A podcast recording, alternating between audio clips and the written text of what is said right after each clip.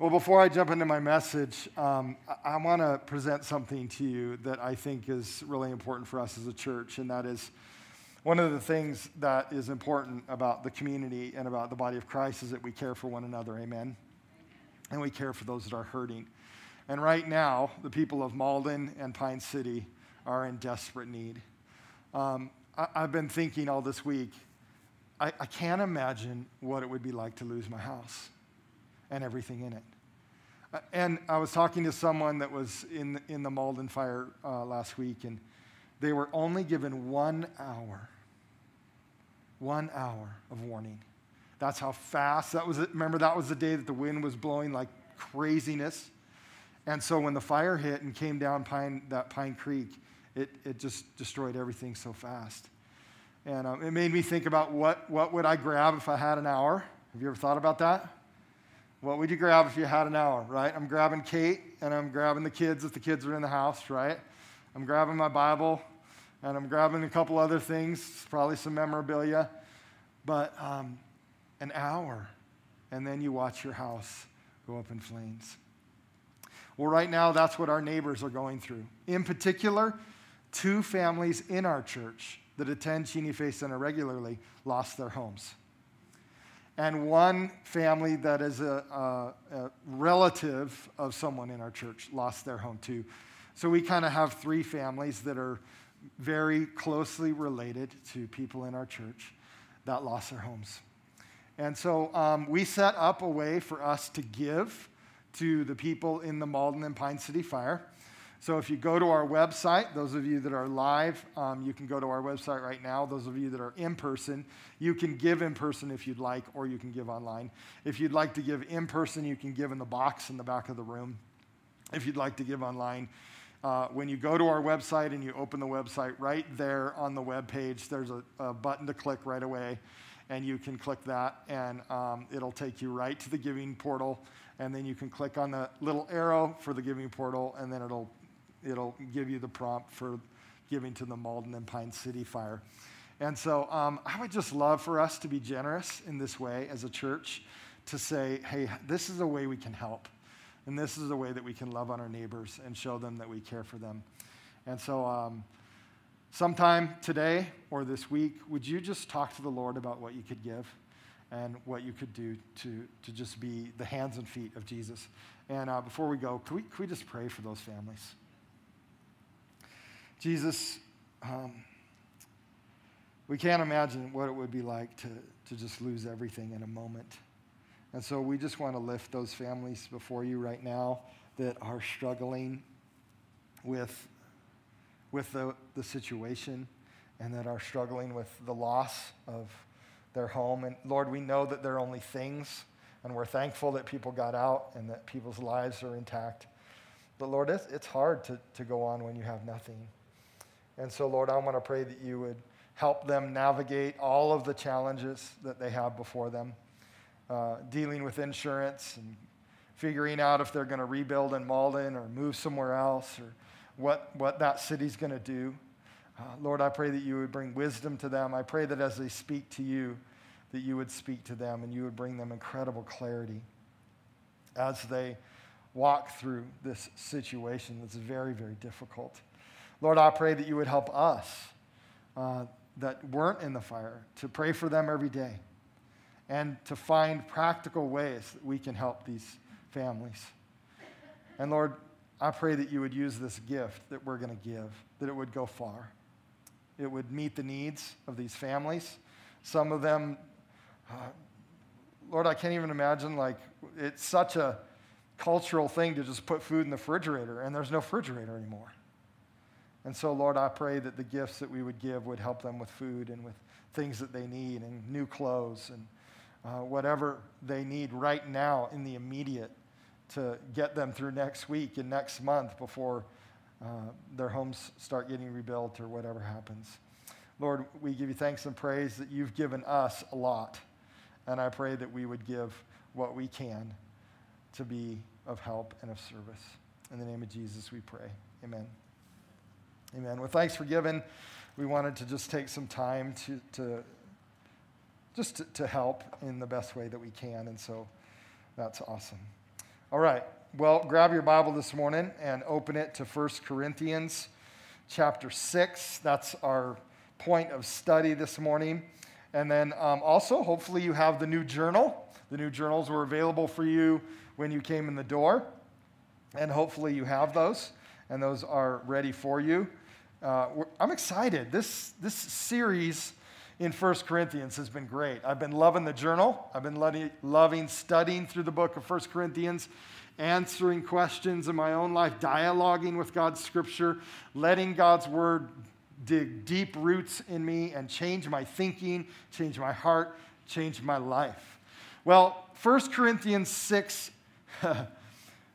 is a big chapter, and we're going to talk about a big topic today. We're going to talk about sex. Now, you know, at Cheney Faith Center, we never shy away from talking about everything, anything, and we're going to talk about sex. But right now, I'd like to talk to the parents. So first of all, those of you live watching and your parents and you have kids gathered around the TV right now and you're super excited to listen to Pastor Mark, I have a warning for you. Today is a PG-13 message. I will definitely be sharing adult content. Now, I believe that we should be talking about God's design for sex with our kids at a young age. This material will not be that type of talk. This talk will be definitely an adult talk and adult material. So I'm not going to beat around the bush, and I'm not going to beat around the bush. Guess why? Because in this chapter, Paul doesn't beat around the bush. He is very frank. He is very truthful, and he is very honest about the way that God designed us to be sexually. And so we're going to talk about that in a very honest way. Parents, I wanted you to know that because you may want to say, hey, kids, let's play Monopoly. And we'll watch, and as an adult, you'll maybe turn on my message later. So just wanted you to know that so that you don't have to deal with some conversations with your kids later that you're like, what did Pastor Mark mean when he said? So I want to just give that warning for you as parents right now. All right, let's jump in. Let me ask a couple questions as we start. Who taught you about sex? Where do you learn most of your information about sex? I want to talk, and I'm going to share this question with us, and this is a big question throughout our conversation this morning, and I believe it is a question that the Apostle Paul is asking over and over and over again through the book of 1 and 2 Corinthians, and this would be a question that he is asking over and over again, and it's this: are you living for Jesus or the culture? Are you living for Jesus or for the culture? See, here's reality. Every one of us, every Christian in America and every Christian in every culture has to answer this question. Because every culture has their own views, don't they? They have their own views on life. And sometimes those views line up with God's word, and sometimes they don't. So we all have to answer that question. In fact, I've been asking myself an interesting question. I think maybe it's the Holy Spirit, just what he's doing in me right now in the craziness of our world and our culture right now. And this is the question I've been asking myself. Am I a Christian that lives in America, or am I an American that is a Christian? And you may say, Pastor Mark, isn't that the same question? No, it's not. Because it depends on where I put my priority first. See, if I'm a Christian that lives in America, and by the way, I love America. You love America? Yeah. I'm glad I live here. Yeah. But if I'm a Christian first before I'm an American, my Christian viewpoint will lead my values and my priorities. If I'm an American first, then my American culture could possibly lead my vision and my values, and I could get a little bit off track as a Christian couldn't I? So it's an important question. Now, this matters because it's super important for us to know what God's Word says and what God's Spirit is telling us on a daily basis about all topics in life so that we can live confident lives in Christ. And this is exactly why the Apostle Paul is giving us such a strong challenge in chapter 6. It's interesting that when you and I say yes to believing in Jesus and we embrace him as our Lord and our Savior, he changes our life. The Word says we become a new creation in Christ Jesus, but we also embrace a new community in Christ we call the church. And there is God's design built into this new community, the church, and we've been talking about that the past several chapters. And Paul is going to address that specifically in chapter 6, that there were two things happening in their community that were affecting the church in a huge way. And these two things were affecting the people inside the church, but they were also having a negative effect as their reputation as the people of God in the city of Corinth. These two things were suing one another in court and sex. Let me talk about the first one just very quickly. Apparently, there were brothers and sisters in the church that could not work out their disagreements, or maybe they didn't even try, and they just took one another to court. And they would stand as brother and sister in Christ before an unbelieving judge, someone who didn't know Christ, and say, we've got a disagreement and we can't be in unity over it. And Paul says, stop it. Stop doing that. And here's why. Number one, because God is all wise. And the Holy Spirit has given us the gift of wisdom. So there is definitely the wisdom that you need within the body, within the church, to help you decide any disagreements you might have between you and a brother or sister. Paul goes on. Even if for some reason you couldn't get it together to make a decision, you should choose to be cheated and wronged so that the reputation of Jesus Christ in the community does not look poorly, because when you go to court and you sue one another, all it says about you is that you're greedy and you can't get along and you're not in unity and you don't love your brother or sister in Christ. And Paul says, as that happens, it's ruining the reputation of Jesus Christ in the city. So look for someone with wisdom within the body. Take your disagreement together to them and make a decision through the power of the Holy Spirit. Or choose to be cheated so that Jesus' name can be exalted. That's what Paul talks about at the beginning of the chapter. Then the rest of the chapter, Paul addresses the bigger issue of sexuality within the community of believers. And we're going to spend the rest of our time talking about sex and sexuality, because this was a very important topic for the church in Corinth. It's become a huge topic in our world today in 2020. You'll remember way back when I did the introduction of the city of Corinth, I reminded us that in the Greco-Roman world, the city of Corinth was much like the Las Vegas of today. Very, very sexual city. Very, very promiscuous, and sex was everywhere in the culture.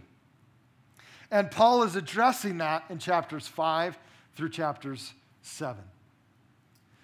I want to ask two questions today about sex and sexuality. I wish I could do 25 to 50, but we just don't have time. And you know that I'll even take my two questions and make it 45 minutes instead of 20. Here's my first question. And I want you to think about how you would answer this, and then we'll let God's Word answer it for us too. Here's the first big question. What is defining your views about sex and sexuality? What is defining your views about sex and sexuality? Where do you get most of your content about sex? From God or our culture? Now, we know, as people alive today, you can't escape it in the culture. But it doesn't have to define you. Paul is writing the Corinthian church because it's become obvious that they're letting the culture define their views on sex instead of God. As a result, sexual sin has become prevalent in the body of Christ. Now, I'd like us to look and begin in 1 Corinthians chapter 6, verses 9 through 11. We've already talked about these verses several times this morning, but I want to read it from the Passion Translation. I love the way that this translation translated this section, and so I want to talk about it in depth and get some perspective about sex and sexuality from this section. Now, verse 9. It says, "Surely you must know that people who practice evil cannot possess God's kingdom realm. Stop being deceived. People who continue to engage." And I'm going to stop right there. I want to stop here because I want to point out something that I think is very important as we launch into this section. There's a couple phrases that Paul uses, and they are translated very well in the Passion. And the way that the verbs are translated into English are in aorist form. And what that means is it's a continual action that you choose to continue to do over and over and over again, and you don't stop. Now, here's the point. Paul uses two phrases: people who practice evil and people who continue to engage. Now, I point this out because I want this to be crystal clear. Paul is talking about people that are continuing in sin and saying, "I don't care.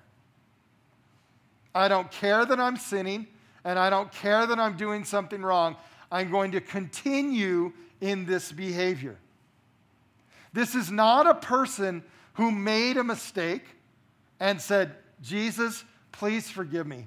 I made a mistake. I let my guard down. I was tempted, and I made a mistake. Would you please forgive me? I repent of my sin, and help me do better tomorrow. And Holy Spirit, would you lead me in the path of righteousness, and would you help me break through temptation and live a holy life?" That is not the kind of person that Paul is talking about. Paul is talking about the person who is saying, "I recognize I have sin in my life, and I'm just going to choose to do whatever I want. And I'm going to say that I'm a Christian." And did you notice what Paul said? Can't do that. Here's what's interesting. Paul's talking to a bunch of believers, and this is what he says. If you continue to practice your sin, if you continue to engage in your sin and believe that you are going to inherit heaven, you're not. You're not. Because you're not addressing the sin in your life, and because you're not understanding the importance of the cross of Jesus Christ. Now, what were these people continually engaged in? The rest of the verse tells us what these things were.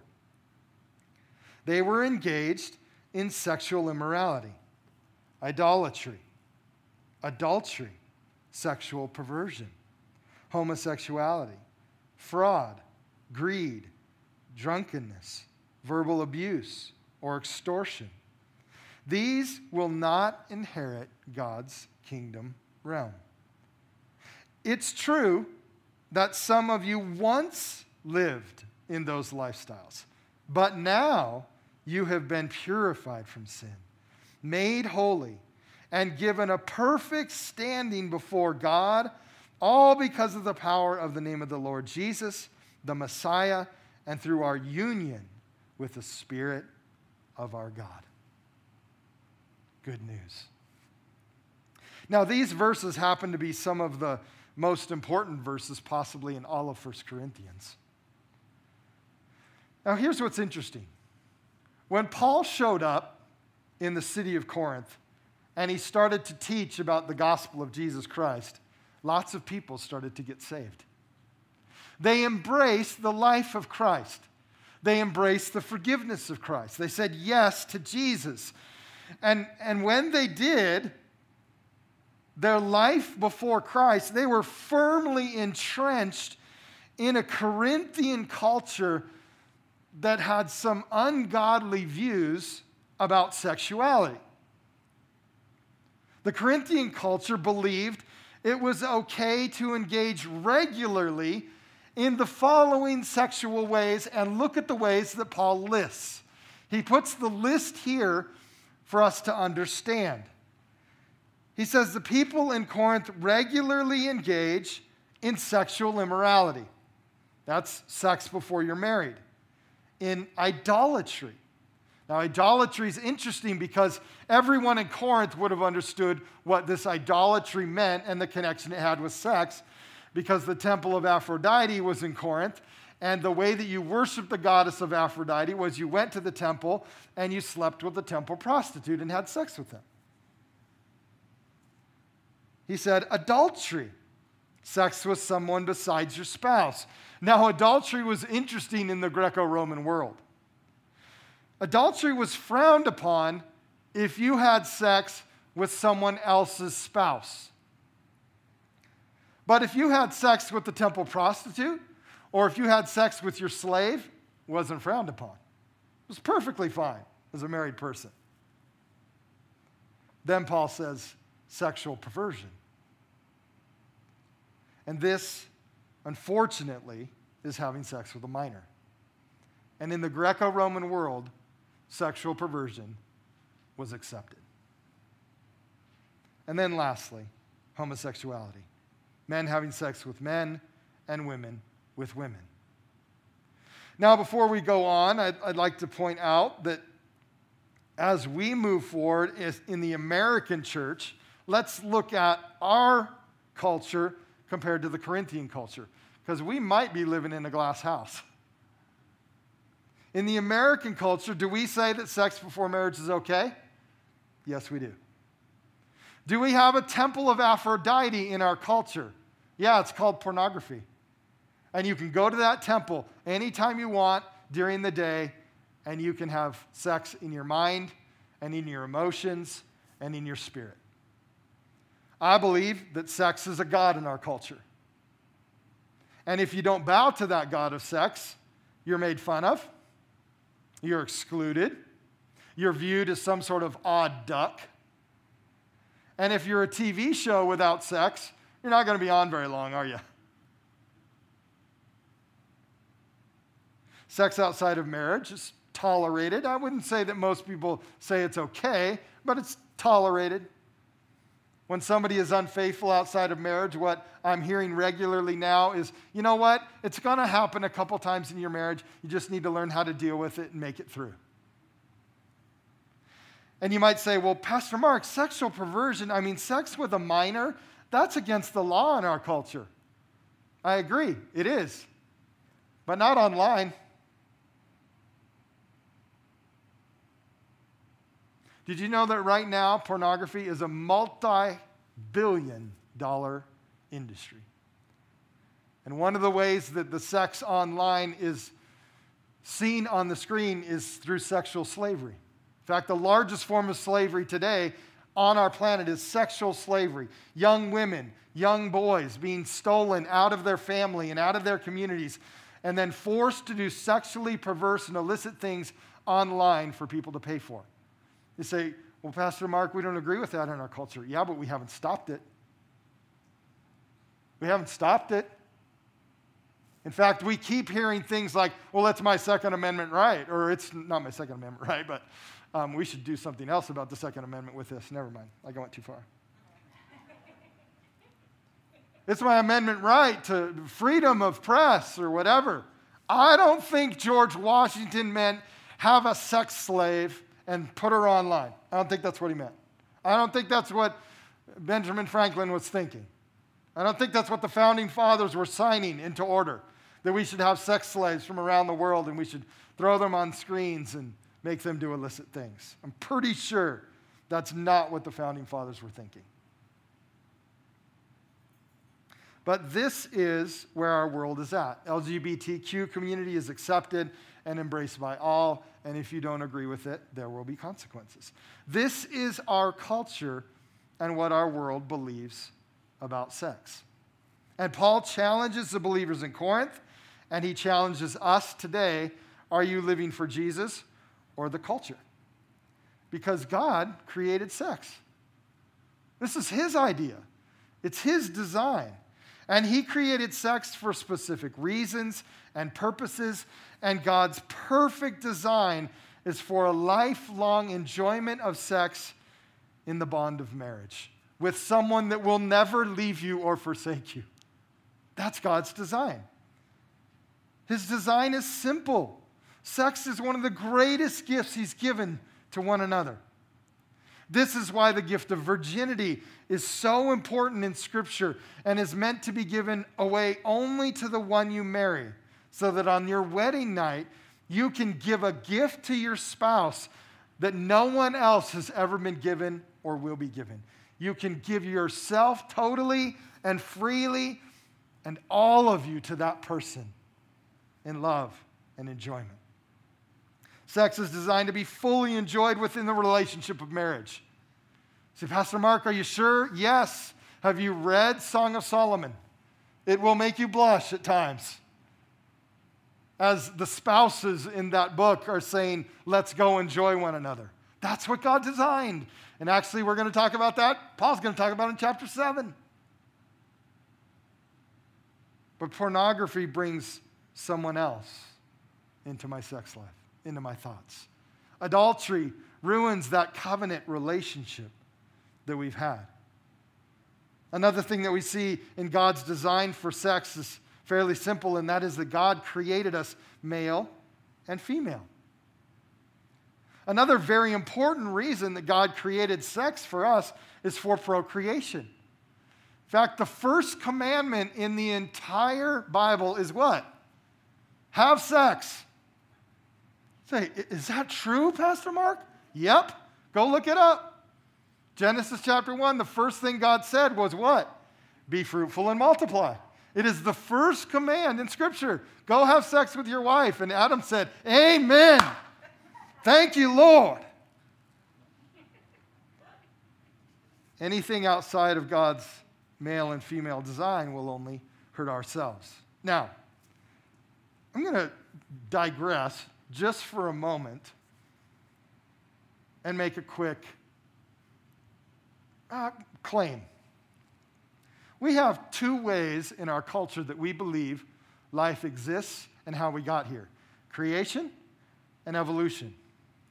And I'm going to declare to you this morning that both require only male and female relationships. And we can study about this in Scripture. We know it's true from God's Word. But you may say, how is that true as an evolutionist? Well, follow me for a second. There is one thing that is an absolute requirement for the science of evolution to continue. You know what it is? Reproduction. Without reproduction, evolution stops. You cannot continue to adapt. You cannot continue to evolve. Every species cannot continue to change over time. Not that I believe that, but it stops. It literally cannot happen. It is a scientific impossibility for evolution to continue outside of male and female reproduction. So whether I believe creation or evolution, I must believe one thing: male and female reproduction. Leads us to an interesting quandary. As we look at God's design for sex, we also have to ask ourselves, are we living for Jesus or our culture? Let me finish with a closer look into verse 11, because verse 11 is incredibly important. We read it from the Passion Translation, so you heard it there. I'm going to read it from the NIV version now.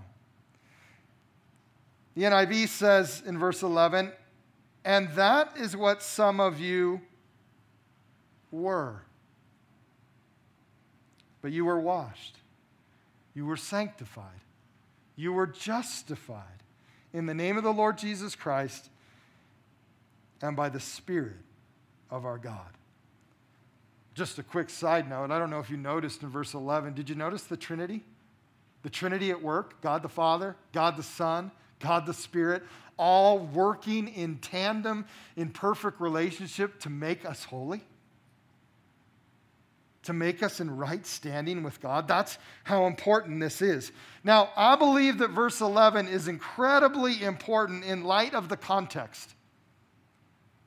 Because in the context, Paul is talking about the sin that we can often let into our lives or that we can see in the world around us, and that people might not inherit the kingdom of God. But here's what's important about verse 11.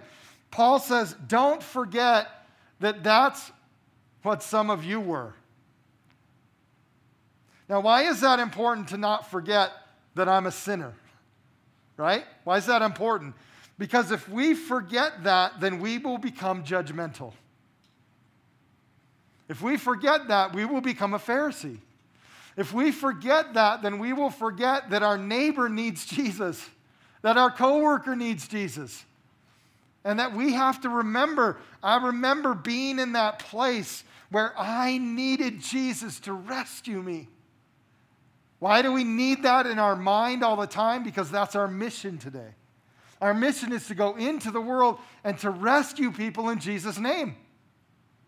And we can't forget that we were once there before, but now we are washed. We are holy. And we are made right with God. It's just as if we never sinned. And Jesus did that. And we want him to do that for others. And so verse 11 is very, very important that you and I understand the amazing miracle that we wake up in every single day in the purification and the righteousness and the amazing grace of Christ. This is our life. So our first big question was, what is defining your views about sex and sexuality? The second question is this: what is my body designed for? What is my body designed for? This is a big question. I think it's a big question because body image is huge today. Have you noticed that? Body image is huge in our culture. And in regards to sex, our culture has all kinds of ideas about our body. We say things like, do whatever you want with your body. As long as you're not hurting anyone else, go for it. Recently, I was sent an email, and in this email, it was from a Christian ministry. They sent an email with a TED Talk attached to it that was from a TED Talk in Europe, and about how Europe is beginning to frame their thinking about sex and sexuality, and they wanted people to look at it so that, because it's probably going to gravitate its way towards America, and they wanted us to know the latest ideas about body. And here's one of the latest ideas about body that's taking shape in Europe. And it's this, that we are really, all of us as humans, we're really just higher forms of animals in the evolutionary chain. So sex is really just some sort of animalistic evolutionary moment. And so you can choose to have as many partners as you like. You're just acting like an animal would. And that's all that sex is. It's just this animalistic type of feeling that you have, and you should follow your feeling. I think we all know that sex is not just physical, is it? It's emotional, it's psychological, it's spiritual. It's all of it rolled up into one. Some of us say, my body is designed to attract someone to have sex with me. And you'll know it by the way I dress. My body, my choice. These are the things we say about our body today. But what does God say about our body? What does he think about the body that he created and that he gave us? Well, look at a couple verses with me. Look at verse 13. I'm going to jump into it right in the middle of the verse where it says, "The body, however, is not meant for sexual immorality, but for the Lord, and the Lord for the body." So our body is designed for the Lord. Jump down to verse 19. "Do you not know that your bodies are temples of the Holy Spirit, who is in you, whom you have received from God? You are not your own. You were bought at a price. Therefore, honor God with your body." Now, Paul makes it very clear in these two sections, in these two verses, that our body is first of all meant for the Lord. That this body is meant to house the Spirit of the Lord. That is our first and primary thing. And by the way, that's why no matter what we do in this world, if we have not found Christ, there's always an emptiness. Why? Because the Spirit's not in there. And my body is designed. Isn't it interesting that we can put all kinds of things in our body to bring us pleasure? All kinds of things in our body to try to get us to fill the one thing that's not there, the Holy Spirit. Our body is designed to house the Holy Spirit. Now, say, "Pastor Mark, how does that relate to sex?" Simple. Sex is about intimacy. Sex is about intimacy. Intimacy with God and intimacy with your spouse. This is God's design. He presents this as well in verses 17 and 18. Look at verse 17, where God says, "But whoever is united with the Lord is one with him in spirit." That's spiritual intimacy. Intimacy with God through the power of the Holy Spirit. There's intimacy. But the very next verse, Paul says this: "Flee from sexual immorality. All other sins a person commits are outside the body. But whoever sins sexually sins against their own body." Did you notice how Paul connects the intimacy? Intimacy with God and intimacy with your spouse is God's design. Anything outside of that will affect your intimacy with God and your intimacy with your spouse.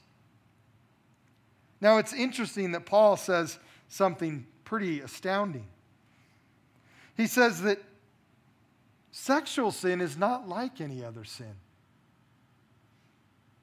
because the other sins happen outside your body.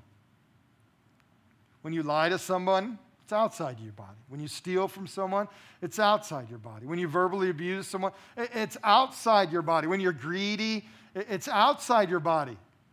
But sex is an intimate act that happens inside your body. So it affects you, and it affects God and you and your spouse. And so Paul says this is really important to understand, that sex is about intimacy, and that intimacy is ruined when we enter into sexual immorality. See, the world has communicated that there's no boundaries for sex. The world's communicated that you can do whatever you want with your body. But we know that that's not true. We know that we are connected in so many ways: body, soul, mind, and spirit. We can't just disconnect one from the other. They're all connected in this beautiful creation we call humanity. Andy Stanley, in his book, Love, Sex, and Dating, says, "When we ignore God's relational purpose for sex, when we rip sex out of its divinely designed relational context, we hurt ourselves." Even if there are no physical consequences, we hurt ourselves. When you sin sexually, you literally sin against your true self. I'd like to close with a story of a woman named Stephanie.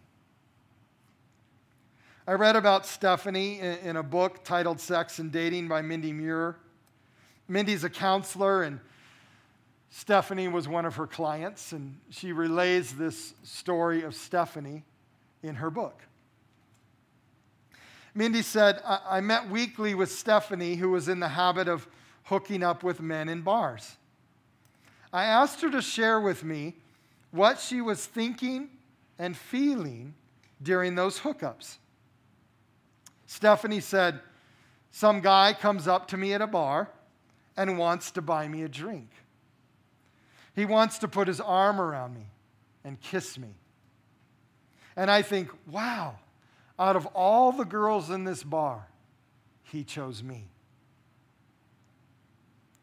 It makes me feel special and pursued. And then when we go back to his place or mine, for just a moment, I feel truly loved. Stephanie knew these guys would never call her back. They'd never pursue her again. But she was fine with that because the intoxicating feeling of being chosen and pursued and loved, even for a fleeting moment, was addictive.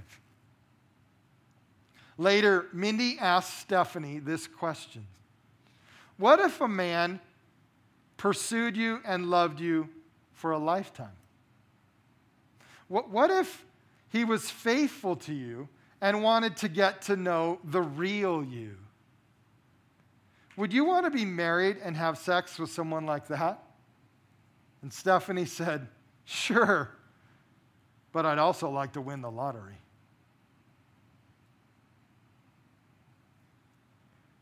Now, Stephanie's comment at the end is an interesting look into our culture. Stephanie would say this, it's nearly impossible for me to find a man that will treat me appropriately. That's a sad commentary on our culture, isn't it? That's why it's so important for us as men of God to treat our wives appropriately and treat the woman that you might marry appropriately. It's also why as men in the church, I feel like we should protect the women in our church, especially the single women in our church. Now, here's what else is interesting. What Stephanie was really longing for was a real, authentic relationship. What she really wanted was someone to pursue her and love her for a lifetime.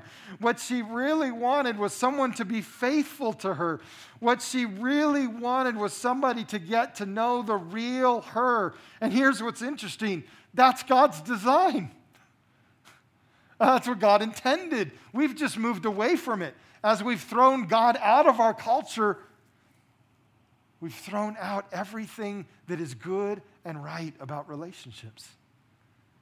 And now it's up to us in the Christian community to model what a good and right relationship looks like for the world around us. Now, the other thing that I think is interesting that Stephanie says is that when you obey the Lord, it's like winning the lottery. When you're faithful to your spouse, it's like winning the lottery.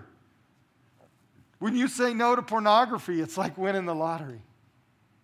When you say, you know what, I'm going to save sex till I'm married, it's like winning the lottery. When we obey the Lord, it's like winning the lottery, and that person in your life feels the same way, because they feel so special. See, what we do with our body and what we believe our body is designed for is extremely important. Now, Paul's concern in chapter 6 is this. His concern is that as believers, the grace of Jesus Christ has impacted our lives. And this grace that has impacted our lives is meant to be revealed and given away to the world around us. It shows the world that we are different, that we are holy, that we are set apart. It shows the world that the work of Jesus Christ is being done and being completed in us, that we recognize we are being set free from our sin, that we are living a holy life, that we are purifying ourselves, and that God sees us totally different today because of what Jesus has done. That's God's heart for us. That's Paul's heart for the church. And that's why he warns us so strongly in truth and in love, because he knows if we continue to live like the culture, the world won't see Jesus. They'll only see more of the culture. I think most of us this morning still have to wrestle with that question that we asked at the beginning. Am I living for Jesus or the culture? I'd like to take a moment and just apply this to our life and just pause. Because this is such a big issue and it's everywhere around us, it touches us on a daily basis. I grew up in Las Vegas. And I remember as a 16-year-old boy learning to drive, even on the taxi cabs everywhere, there's sexual content. So like you're told, right, look left for a car that might be coming. Okay, I look left. Oh, illicit sexual content. Oh, I better look right. Oh, illicit sexual content. Crud. What do? Get in a car accident? It's everywhere, isn't it? This is the culture that we live in. But it's up to us to let the Holy Spirit empower us, to teach us, to guide our eyes and our thoughts and our hearts and our minds, to know where those things are in our culture that we can avoid to live a holy life. Would you pray with me this morning? I'm going to ask us to just bow our heads and our hearts and just respond to the Lord, because I believe this is a very, very big deal.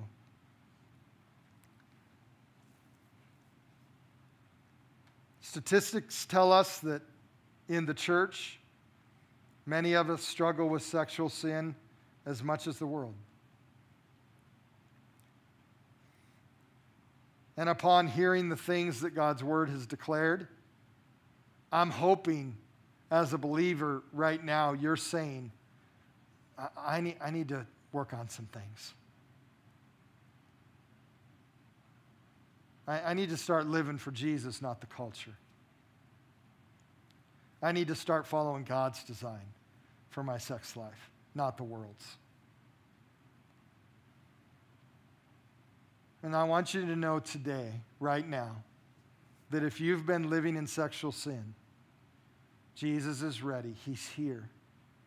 He wants to heal you. He wants to wash you. He wants to purify you. He wants to make you in right standing with God once again. And so I want to encourage you. Because this is such a personal thing, I'm not going to ask you to raise your hand so that people can see you. You know where your life is at. And you know if this is something in your life that is not right. And so I'm going to challenge you this morning to make it right with Jesus. I'm going to challenge you sometime today or during this week to have a serious conversation with Jesus. Ask Jesus to forgive you. Ask him to remove that sin from your life.